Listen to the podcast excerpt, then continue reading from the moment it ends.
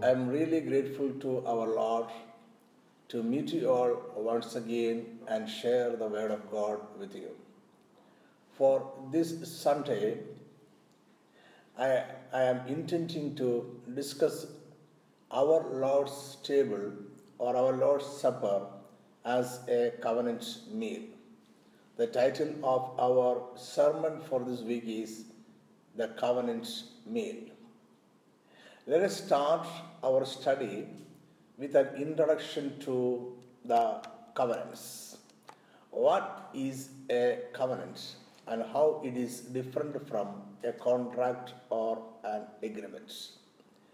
Covenants were a form of agreement or contract based on trust made between two parties, between two persons or two group of people. Covenants are not mere contracts or agreements. Trust in each other was an integral part of the covenant. A covenant is a legally binding contract based on trust in each other. They were popular in ancient times in Middle East area. They were unchanging as long as the conditions in the covenants are kept by both the parties. There are different kinds of covenants.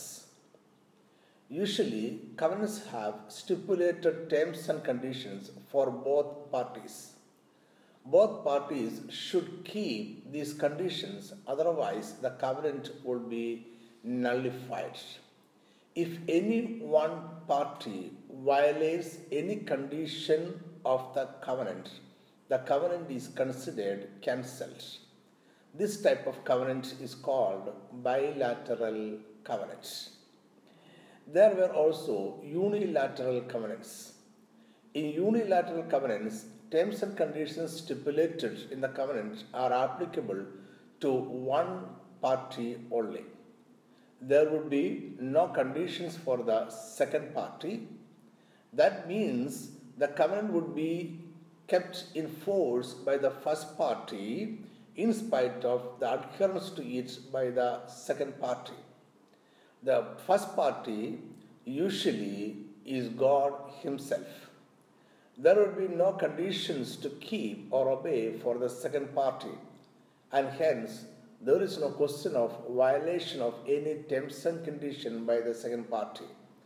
Hence, God is unchanging. The covenant will last long as stated in it. There were also blood covenants and covenants without shedding blood.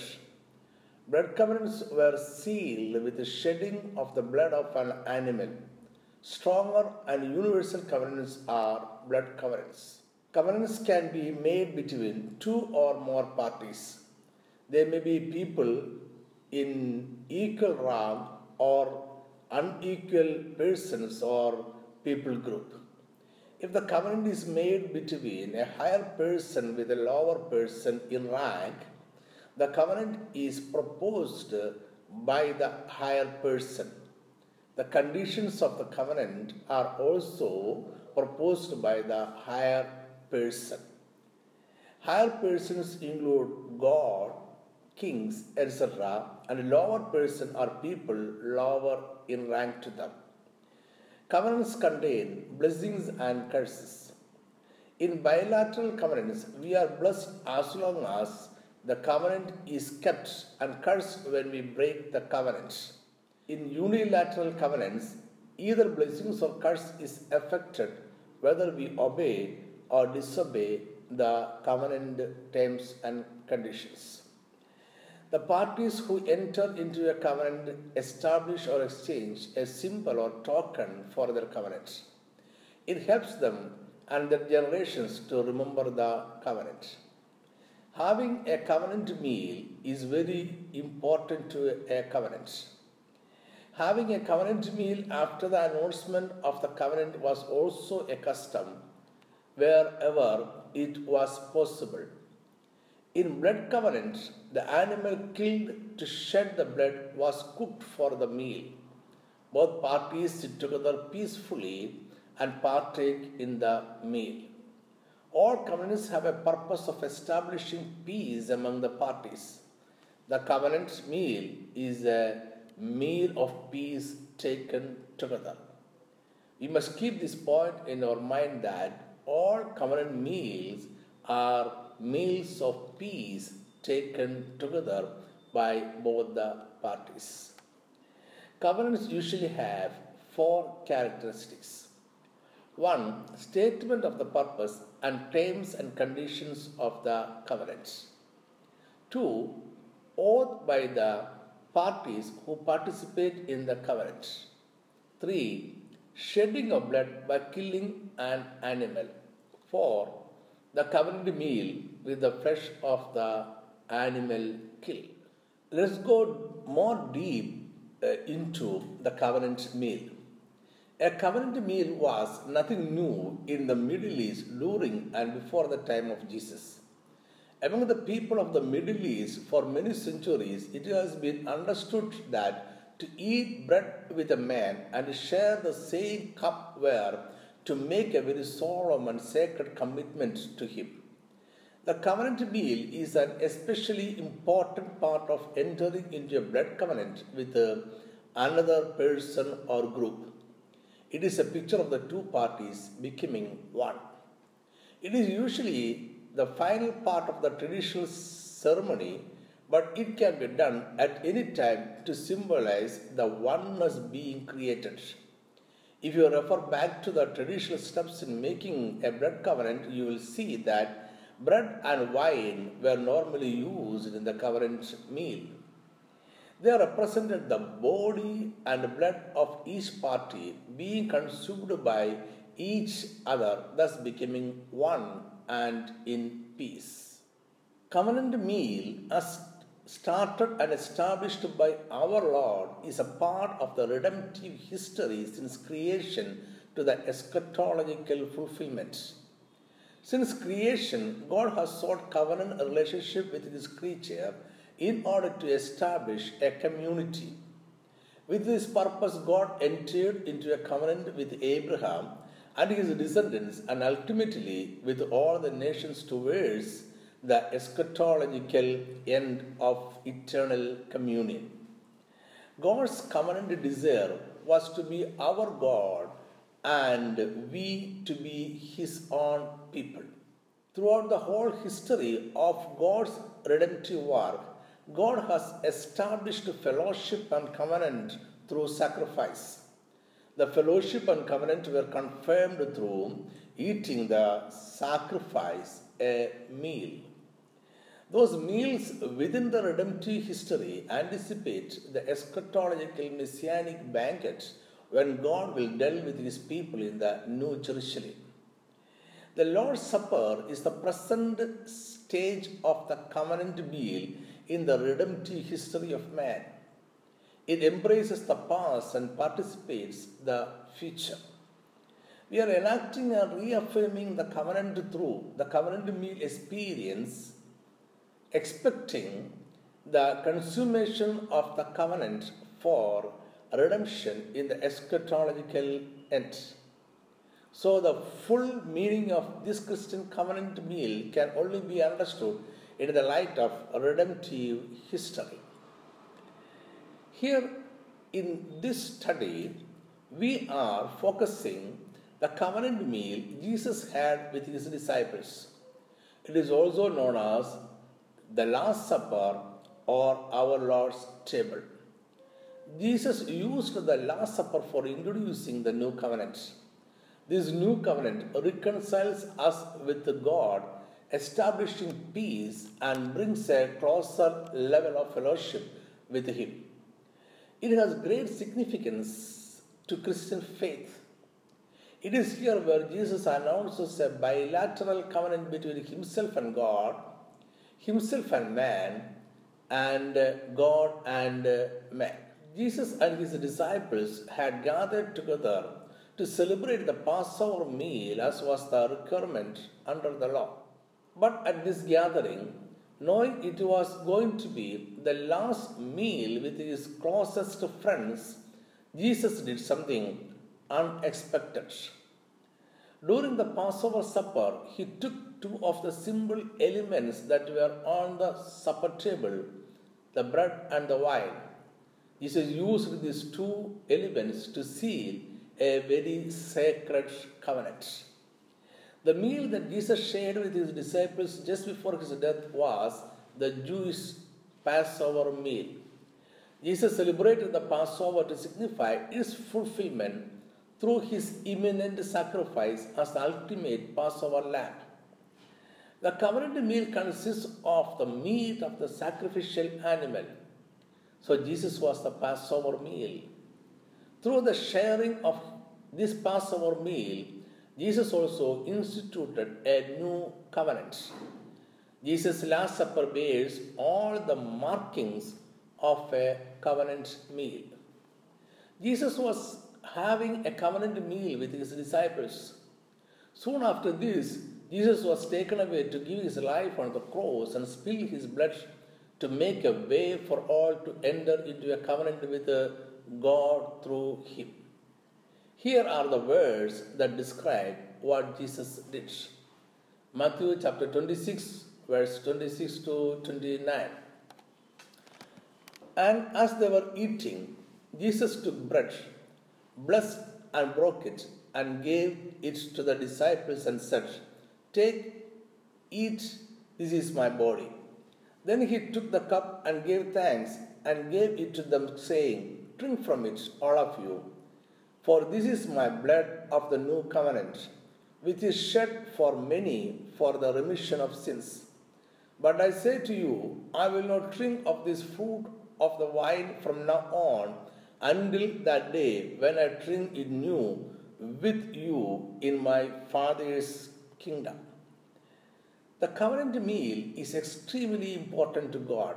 When we celebrate the Lord's Supper, we bring God in remembrance of His word. We are remembering Jesus' sacrifice on the cross, and then again we are reaffirming our acceptance of and participation in the new covenant that Jesus has secured for us. When Jesus asked us to reenact the covenant meal, he meant to remember the covenant meal and remember his broken body and the shedding of his blood. According to Luke chapter 22, Matthew chapter 26, and Mark chapter 14, the new covenant meal was instituted during the last Passover supper Jesus shared with his disciples they directly linked the old covenant Passover with the new covenant meal. Jesus ate at this Passover with the anticipation that he would eat it, that is the Passover, again with the disciples in the kingdom of God. The Passover supper would find its fulfillment in the kingdom of God, where they would eat and drink at Jesus' table in his kingdom. They place this new covenant meal on the trajectory or the route or the path of redemptive history. The God of redemption is the eschatological community of God in the heavenly kingdom. Jesus will eat and drink with the disciples again when the kingdom comes. The fullness of the kingdom is the reign of God. The language in connection with the Passover context establishes the covenantal character of this meal. There is a strong continuity with the old covenant meals, but there is also a redemptive historical fulfillment of the old in the new covenant. The type has been fulfilled and taken to a new level. That fulfillment in the Lord's Supper indicates an eschatological fulfillment when the kingdom of God fully arrives. To eat from the Lord's table means to commit ourselves to the Lord's covenant. To drink the Lord's cup is to renew our covenant with God through Christ. So every Lord's Supper is a covenant renewal for the covenant people. Through the covenant meal, we proclaim our faith in God's eschatological promises and we anticipate the messianic banquet in God's eschatological kingdom. As we eat and drink now, We eat and drink in the hope of eating and drinking with Jesus in the fullness of his kingdom. The communion of the altar in the new covenant meal is a communion with the body and blood of Christ, as well as the communion of the many members as one body. The covenant meal means to share the blessings of God's work in Christ. The covenant meal means that we come before Him as the one covenant people of God. Though there are many members, there is only one body of fellowship focused on Christ's redemptive work. The covenant meal is a communal meal where the people of God are united to each other by their covenant with the one God. When we eat and drink, we renew our covenant with God. We pledge ourselves to keep the covenant. Just as Israel voiced its willingness to obey the covenant, so we ratify the covenant in our life when we eat and drink. It is a moment of rededication and uh, recommitment. In the context of the worship experience, we voice our commitment to live worthy of the gospel. We vow to take up our cross, call upon Jesus as Lord, and follow Him into the world as an obedient servant. The supper is a ritual moment when we renew the covenant vow we made in our baptism. So, when the New Testament church eats the covenant meal, it is the New Covenant's Passover or Thanksgiving meal. It expects the eschatological victory. It eats in the light of the resurrected Lord who has conquered death and will remove the disgrace of his people. The supper is a meal shared with the risen Lord.